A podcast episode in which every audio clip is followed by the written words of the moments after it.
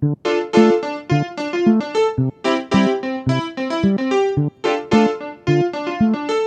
大家好，这里是别在这里发癫，我是美仙，我是地仔，我们现在，嗯、我在南宁，我在上海，然后祝大家新年快乐。我的这个年过得真的是非常的疲惫，非常的难受，非常的不自由。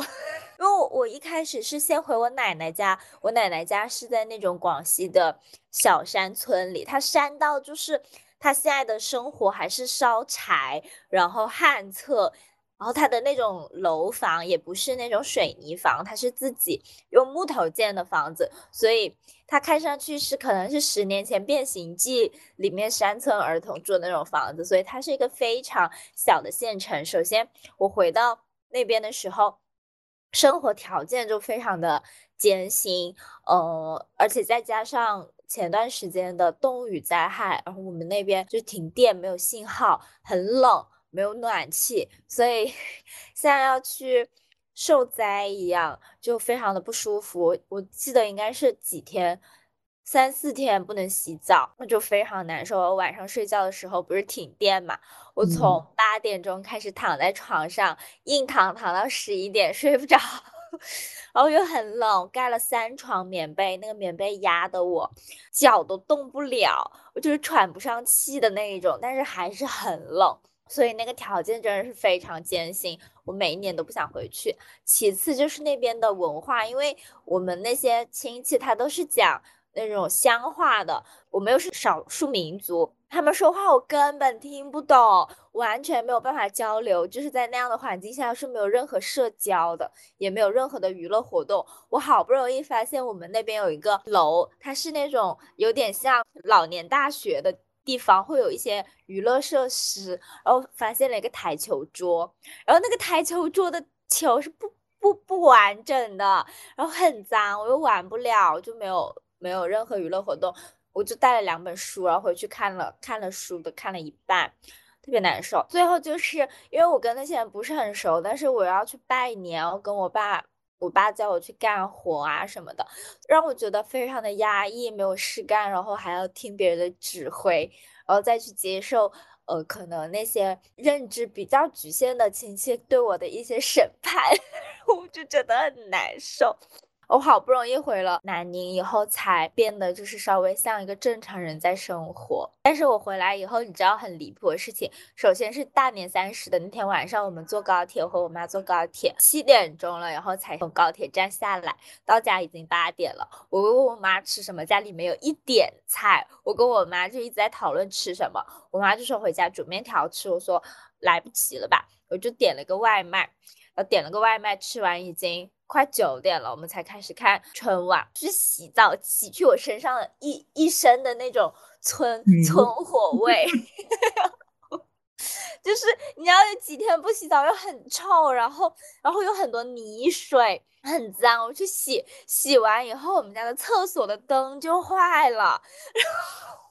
我和我妈晚上在那里搞搞线路、搞灯，又搞了很久。再接着就是因为我我现在这个家是我去上海之前搬来的，所以我基本上是没有在这个家生活过超过一个月的时间。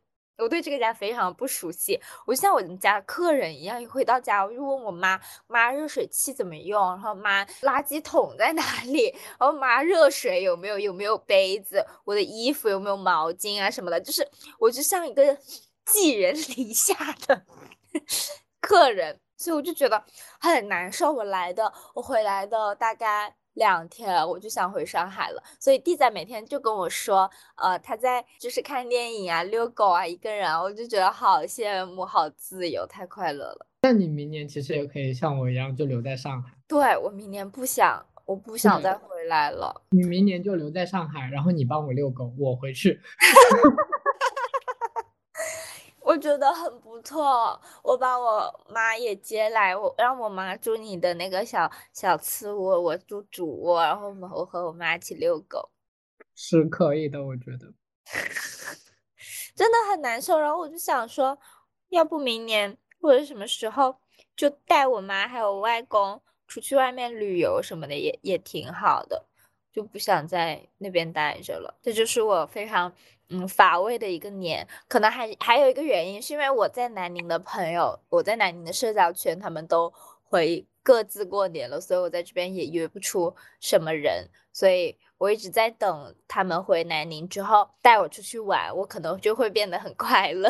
我在上海，反正就是大家都走掉了，就我认识的都走掉了。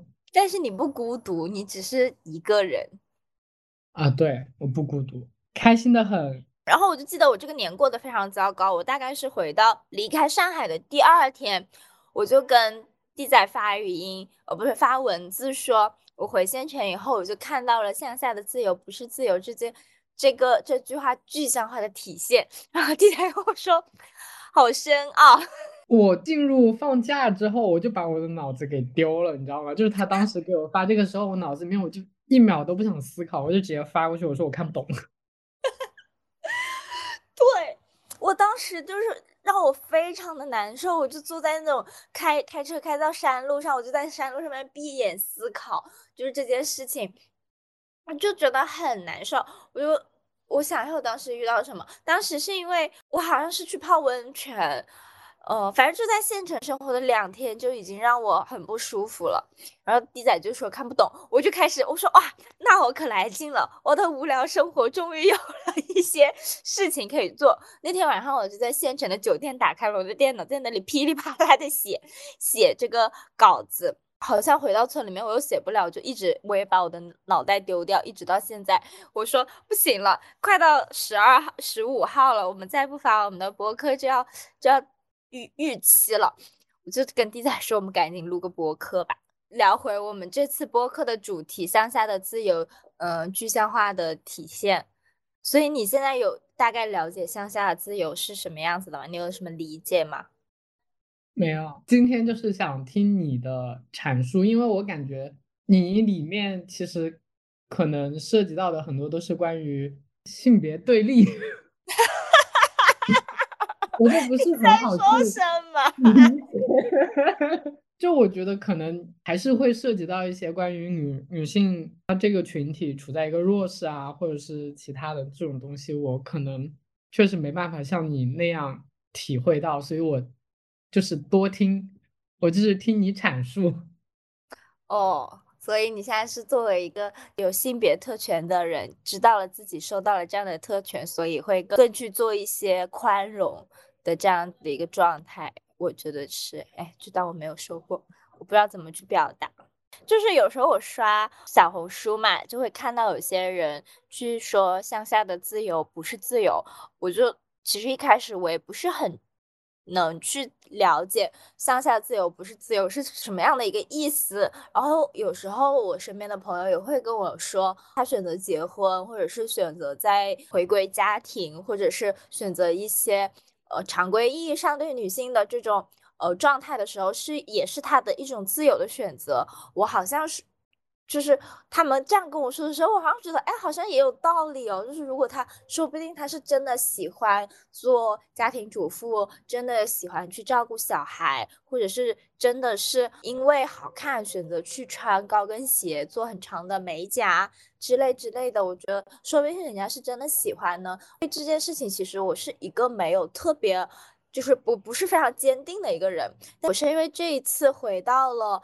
呃，县城以后就发现大家可能整体的素质非常的高，或者是在被别人提出你这你做这件事情是不对的时候，他反而会道德正确的那个人是错的这件事情，我就感觉好像跟我当初遇到乡下的自由不是自由这件事情一样的意思，就是我真的去选择一个真正的选择一个放纵自己的这种陷阱的时候，真的是我的选择吗？还是因为？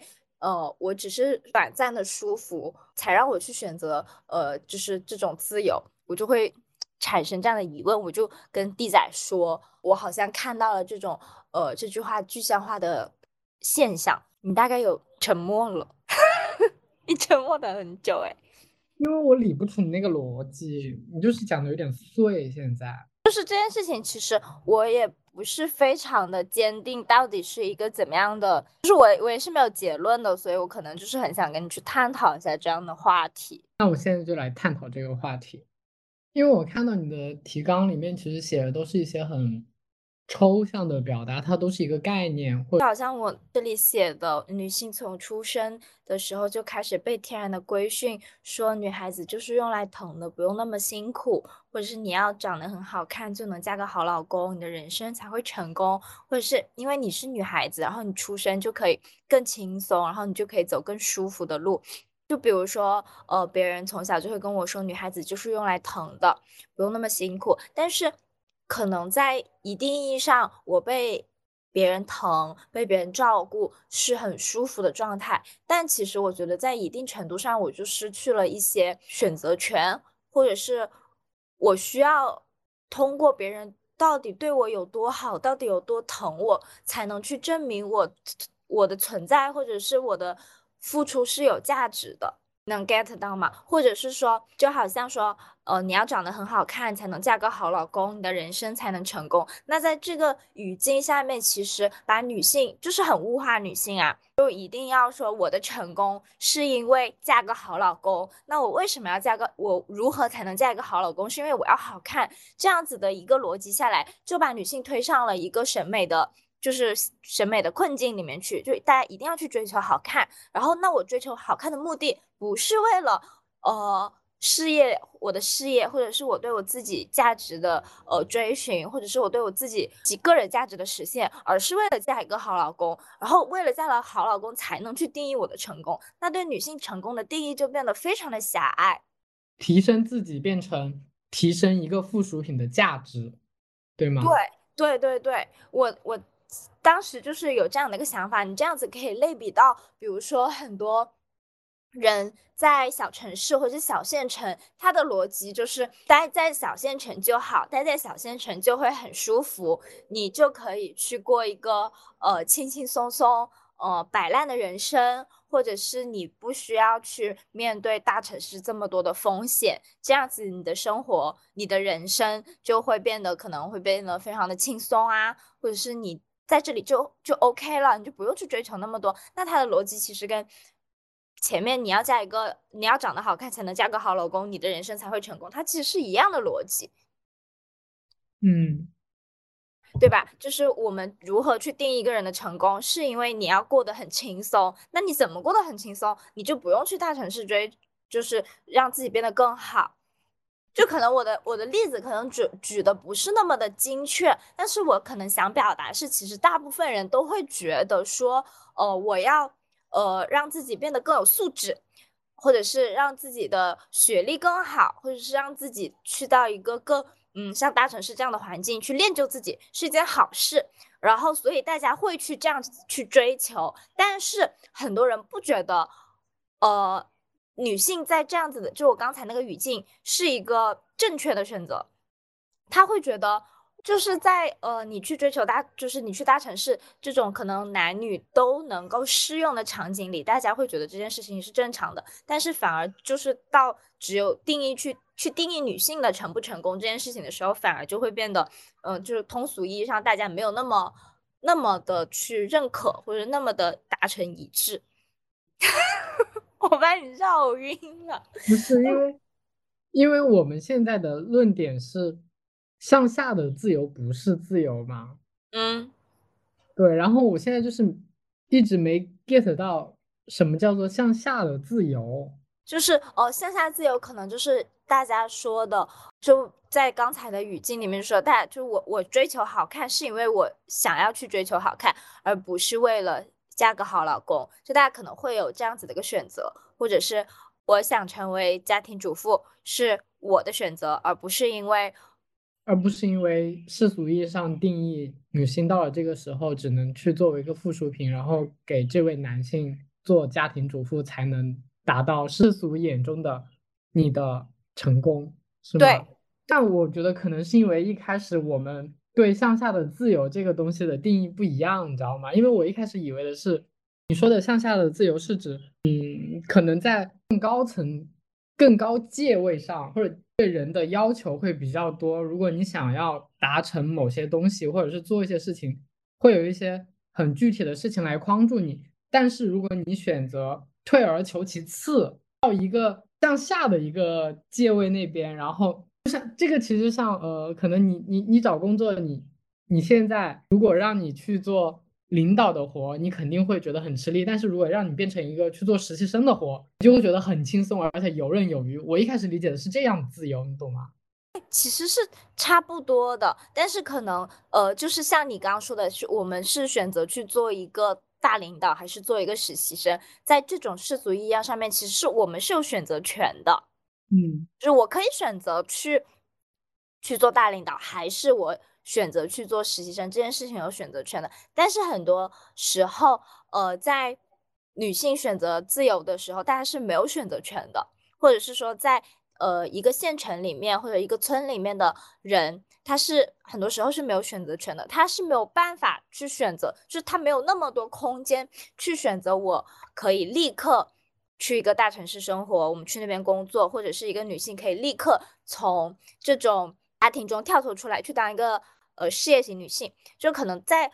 一定意义上，她是没有这个选择权的。但是，如果我们去选择，就我们现在去选择做一个大领导，还是做一个实习生，我们是有选择权的。所以，很多人说向下自由不是自由，他的，我觉得他大大部分的定义就是你这个自由是不是你真的你自由的选择，还是你只是觉得那个是一个很嗯，就取决于这个自由是否是你自己想要得到的自由，还是别人给你的自由吗？这个自由定义是。我想要做什么就做什么，还是说别人给了我一个区域，说你在这个范围内做的自由？哦，对，其实有一点这样子的想法的。好绕，所以我跟你说，我就是就是会理不清楚，因为这件事情我真的很迷茫，就是可能这是我今年要和解的东西。嗯，就是感觉会有很多可能不是那么好定义的东西吧，因为以前我觉得聊这个话题很好去。定义某些事情，是因为我去年不是也是在这个去年的这个节点去看看了《厌女》嘛，就是他把很多我想不明白的事情真的定义下来了，所以我就觉得有些事情我们去年聊的东西是很好聊的。然后今年我就开始在思考别的事情的时候，发现有有些事情就是没有办法被定义，然后这些没有被办法定义的东西，但我又通过我局限的认知是没有办法梳理清楚的，我就会觉得很。嗯，想不明白，所以可能这也是我为什么就是前段时间我看那个蒙娜丽莎的微笑，看到我爆哭的一个状态，就是他把我当下的一些迷茫和困境，就是表现的非常的好，就是说到我的心坎上，我就觉得我有一些想法和定义是被是被那部电电影阐述出来和定义出来的。那其实你现在相对处在一个非常拧巴的状态。对我，我我去，我已经走出了去年的拧巴，进入了新的拧巴。我看到一个人举例，为什么说就是提问嘛，说为什么向下的自由不是自由？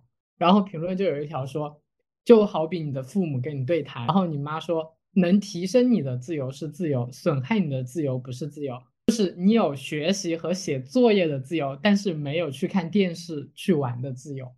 这然后你就没懂了，对吗？但其实这个我就 get 到了，你有结婚生子的自由，但是你没有一没有一个人去大城市不婚不育，然后只专注于你的事业的自由。就是你刚才说的，就是在一个局限的自由内，对，和你想要的真正的自由，就是有你可控的范围。嗯，而且我刚我觉得他举例的妙就妙在是我和父母的对谈，父母的对谈，父。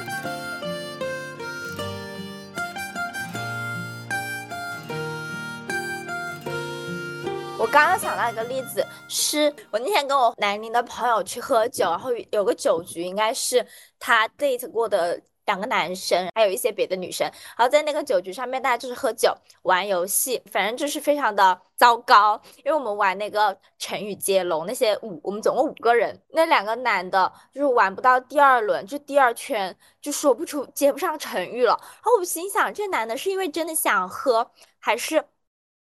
真的很菜，呃，再接着就是那个酒吧的环境就非常糟糕，因为它它是那种有点像，呃，它不是那种蹦迪的酒吧，它就是像那种吃美式薯条的店，然后搞得很昏暗，放一些 DJ 的歌，反正就那个酒吧很糟糕。那些男生长得也不是很帅，因为那个我的姐妹跟我说是几个帅哥，嗯，就是可能对比上海的帅哥来说就非常的。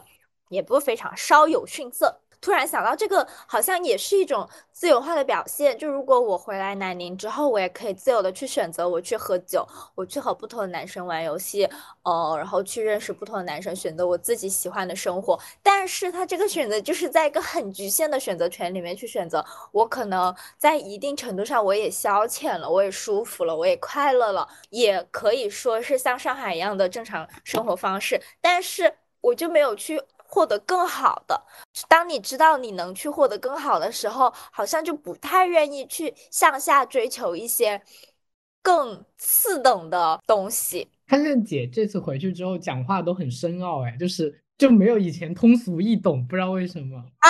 可能我最近人闲下来了以后就开始思考，就会很直给，你知道吗？就是表达什么就是哐哐直接往外丢，然后现在就是只可意会。啊，怎么办？这个城市对我伤害太大了。没事，马上再回大城市就好。而且还有，我就还我，因为我看到了很多让我很不舒服的现象，就包括我回到县城以后，呃，我看到那些家长去教育小孩，呃，那些家长可能本身呃素质也不是很高，认知也比较局限，他们对小孩的教育就是。呃，好好读书，好好读书了以后才能考上好大学，考了好大学以后就能找到好的工作。就是曾经那些教育我们的东西，他们还是会放在呃现在去教育他们的小孩。他们有时候因为我在上海嘛，他们可能就会问我说，呃，就跟他们的小孩说，如果你遇到了什么问题，你可以去请教你。呃，你的这个姐姐她在上海很有经验，或者是那些家长就会来跟我说，现在的小孩太叛逆了，怎么办？呃，不听话怎么办？然后我就就是你知道吗？就是因为我自己知道，肯定是因为他们教育不好呀。那个小孩他不读书，他为什么不读书？因为他不知道读书为了什么，他完全不知道他。考试的分数对他意味着什么？他的父母也没有给他做这样子榜样。就是我看到了这些让我很不舒服的现象以后，我就开始思考。还好我跳脱了这样子的环境，没有选择在这个环境里面去将就。在我看来，都是一种呃向下自由的一种结果。可能我会庆幸说，我没有那么去安于享乐，或者是安于现状。然后才没有让我去落入，不管是在这种的教育困境里面，还是这种女性的选择啊，或者是就业的选择啊，都是对我来说，可能就是我见过了上海的一些好的，我就会知道这些对我来说，它就是可能如果是我当初选择了这种自由之后的一些结果。因为我最近一个人待久了，不怎么说话嘛，也不怎么思考。是我最近思考的太。太抽象了吗？是我的问题。我最近就是过一些很白痴的生活，就是完全不动脑子的日子。对，我们又在我们又在检讨自己，我们不能检讨自己。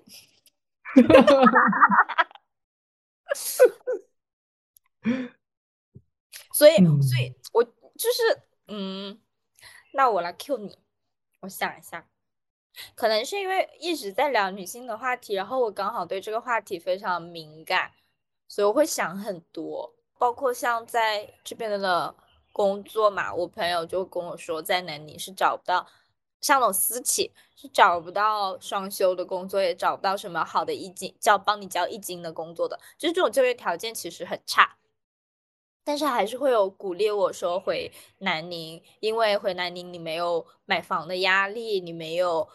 呃，这种开销的压力，但是你就会去去做那种做六休一，然后呃很差的工作环境的工作，我觉得这种也是一种向下的选择，就是有舍有得啊。就是你在上海，你得到的其实是你对自己的生活的一种更多的一种把控，但是你回南宁，其实就是物质基础上你。可能会稍微好一点，就是你要牺牲掉你那一部分的自由，来换取物质上的东西。可能也是吧，因为你提纲里写的，当女性要求不被奋发向上，和我们鼓励留在县城享受安逸是一样的嘛？其实我觉得这个是不一样的。鼓励女性奋发向上是。并不会局限于你说留在县城享受安逸，你就不能奋发向上的。他们是更想要的是你放弃掉你自己的个人价值上的提升。就像开始说到，他想让你变成别人的附属品，才会对你要求说你不需要那么努力了，你不需要再去做这些事情了，你只要顾好你的家庭，顾好你的老公，让他去奋发向上，你去做好他最坚实的后盾，就是这样一个道理。但其实像呃现在很多人会选择回到县城或者是七八线的小城市，或者是啊就也不到七八线，可能二线退居一线了，反正就是。但他其实不是想你要说享受安逸，其实也是 OK 的。但其实是因为真的在超一线城市，他的生活压力和生存压力确实是很大。就像我们现在，你说在上海啊，嘴上说嗯一个月月薪两万，其实你扣除掉五险一金，其实到手其实可能也就一万多，对吧？也没有大家说的那么夸张，说啊你。但是其实你在小县城，你说月薪六千，那你到手绝对就是有五千多。他的社保、他的公积金，他都没有大城市较多。那其实你到手的更多，你直接可以支配的现金更多。那你的现金流多起来了，那生活上其实会加上县城它的消费没那么高嘛，其实你过的可能会比在超一线城市过的其实是舒服很多的。这就是为什么现在很多年轻人都不想在大城市了，都想就是直接在老家。也像你说的，没有租房的压力，生活成本也降低了很多。我觉得，我觉得这两个点其实是不一样的。对，哎，其实就像你刚才说的，大家可以选择在大城市，也可以选择在小城市，他们是自由的，他们是可以，他们是可以选择，就是他们可以衡量利弊之后去做他们的选择。因为如果你一旦对他们的自由进行批判，那其实就是我们在局限了他们的自由，我们也在给他们埋下了一个自由陷阱。对吧？对，我又被转了一下，我又被你，我又被你解开了。你你上面也提到了，说做一个没素质的人和选择向下的自由是否相似？其实某种程度上是也是不一样的，因为没有素质的人，他就是想做什么就做什么呀，其实他才是真正的自由。没有人给他的自由埋下任何陷阱，对吧？是啊，没素质的人才是真正的自由。他也不在乎你骂他，他也不在乎你当面去怼他，他就是说，哎，对啊，我就是没素质。那这一刻他是自由的，是我们非常羡慕的自由。他太自由了。就就我们只是对这个自由的定义来进行评价了，但其实没素质就应该去死。他自由，但他应该去死，就应该为自由而死。对，为自由而死。他自由，他该死。好，这一趴就聊完了。聊到你擅长的环节，聊聊电影吧。聊聊电影吧，但其实今年贺岁档真的很少，就导致我真的没有太大的兴趣去看电影。然后。实在是无聊了，然后你才去看的。对，因为《百元之恋》其实我是看过的之前，然后我不是去《百元百元之恋》就是《热辣滚烫》的原版，日本的那个。哦，我还没发资源给你，不好意思。其实当时我一开始我就知道是翻拍的，然后我就是在十二月份的样子的时候就看了一下那个日版。我对日版的评价就是一切都是淡淡的，但是我看《热辣滚烫》的时候，我觉得可能是因为贾玲真的就是改编的很好，就是把更符合我们的国情，你知道吗？可能确实《百人之恋》它日版的日本人可能看的时候感觉感触会更多，我们没在那个环境下待过，所以没办法一下 get 到，但是贾玲那个就秒懂。我反正觉得挺好的，虽然现在大家又两极分化，呃，特别是豆瓣跟虎扑上嘛，就很多人说啊，不就是减肥嘛，你给我几百万拍电影，我也能减什么的，巴拉巴拉巴拉那种，然后说啊，减肥就是它最大的营销热点，其实电影很难看，我就不知道该怎么评价这些事情，你知道吗？就其实很多人他可能都还没去看，你是因为那个电影情节给你更大的触动，还是他？本身贾玲这个人给你更大的触动，我觉得是情节加贾玲这个人。当你真的看到他为了这个电影瘦下了那么多，只为了拍好这个电影，加和电影里面那个杜乐莹为了想要打好拳击比赛，就打一场，然后做的那些努力，我觉得是这两个加在一起让我感动的，不是只是故事情节。对我朋友，我那天看完，我朋友就跟我说，他其实有点像纪录片。带了一点艺术感的那种电影，或者带了电影感的这种沉淀，它是让我们有这个认知背景之后去看这部片会有更大的触动。但是我看，就是我今天给你发，因为今天我也是看了热搜以后，就说说贾玲眼神没有光了，说她变了一个人，然后说她拍电影拍的不好，只是会做营销。我感觉大部分这样子的恶评是把她这个人和她这部电影剥离开来了。对，然后。关于你说什么眼神没有光，然后其实我今天看了他的采访，他不是复出之后嘛？就是出来之后就接受了大概三个还是四四个访谈，就是一直在进行嘛。然后我就看到有一个说说他不是变了，他是累了，他就是累，减肥一年加上呃拍电影，加上后面票房要扛的压力，就是这一整年他其实是紧绷的，他整个人是非常紧绷的。然后现在电影出来了，他就是那种终于可以把身上所有的担子给放下的疲惫感，就那一瞬间，他说啊，我就终于可以就是安静的等这些东西给我的反馈了，而不是我要一直紧绷着，我要怎样才能把它做好。所以我觉得这个是我 get 到的点。我觉得我我自己理解下来，是因为他可能之前胖了以后，他是一个喜剧演员。我觉得他身上是有一种，呃，要逗笑别人，或者是呈现一种喜剧人的这种人设和责任感在那里的。然后我觉得他瘦下来以后，可能我是觉得他身上是不不想，或者是不再去背负这种喜剧演员的责任感了。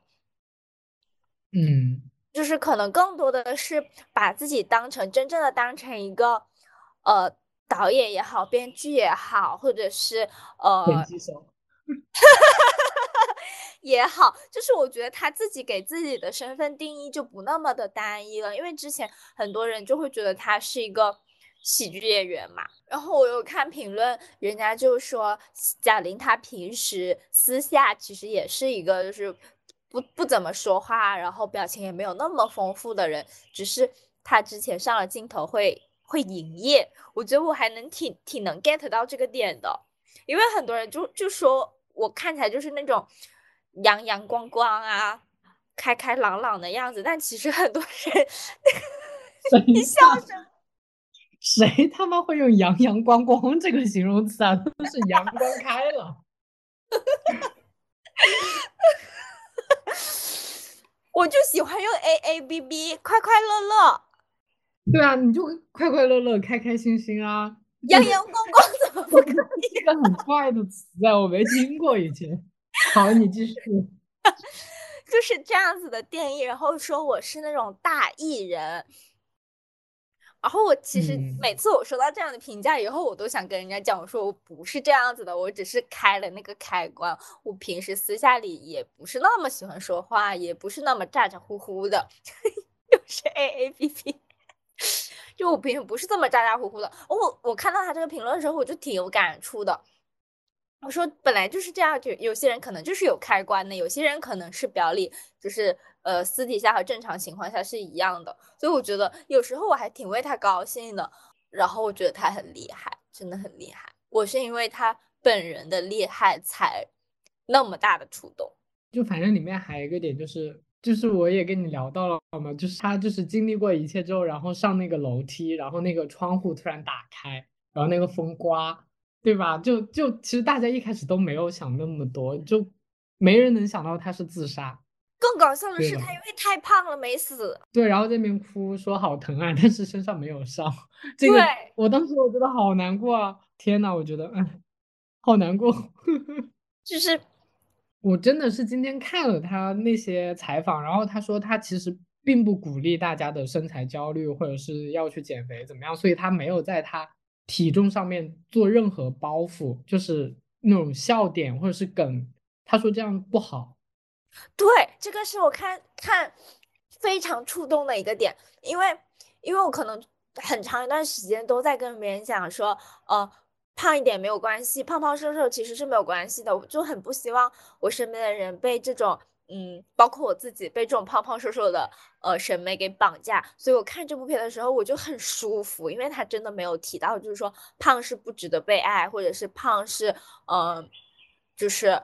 不好的这件事情，这个事情我也很触动，就是我看的很舒服，然后我就看到那些评论，特别是很多男生就是那种破防，我就我就很生气，没有想到，没有想到这都能，就是一个单独的女性成功的事情，就让他们去破防了，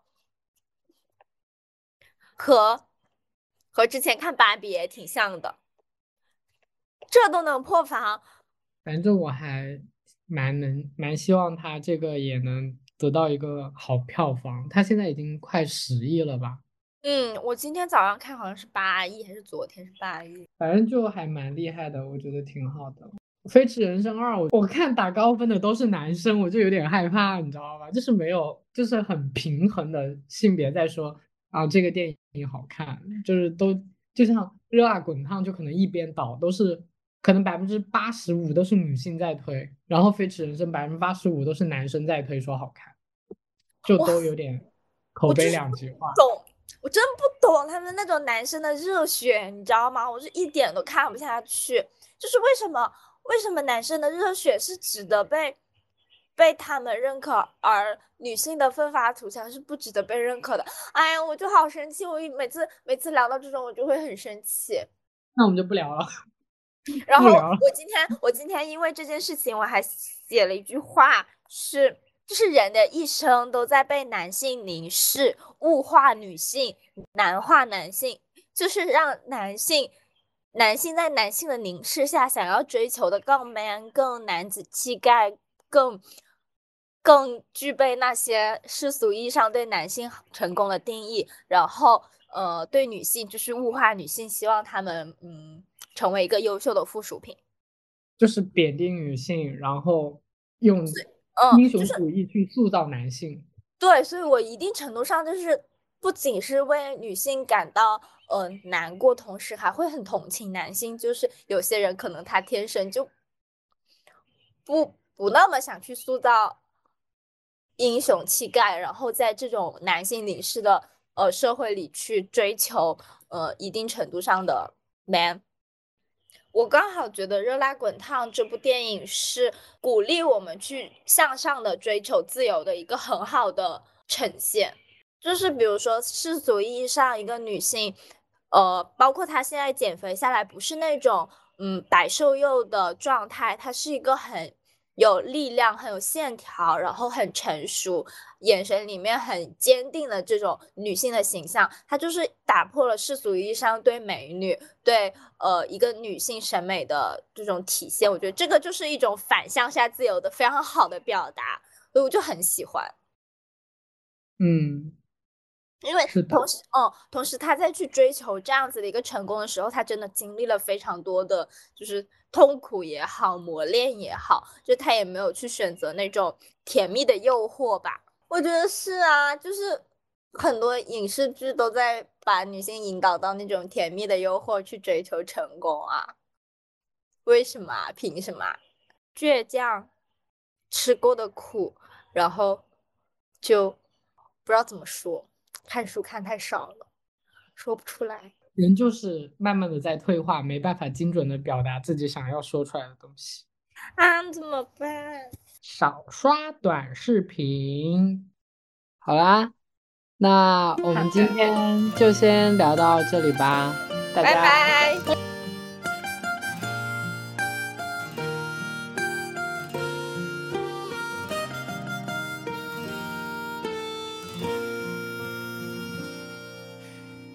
什么大愿望，没有什么事要干。看见路口红灯一直闪，它像眨眼的小太阳。乌云还挺大胆，顶在头上吹不散。我抓在手里捏成棉花糖，什么烦恼不能忘？既然是路一定有转弯。哪个风景都漂亮。揉揉疲惫的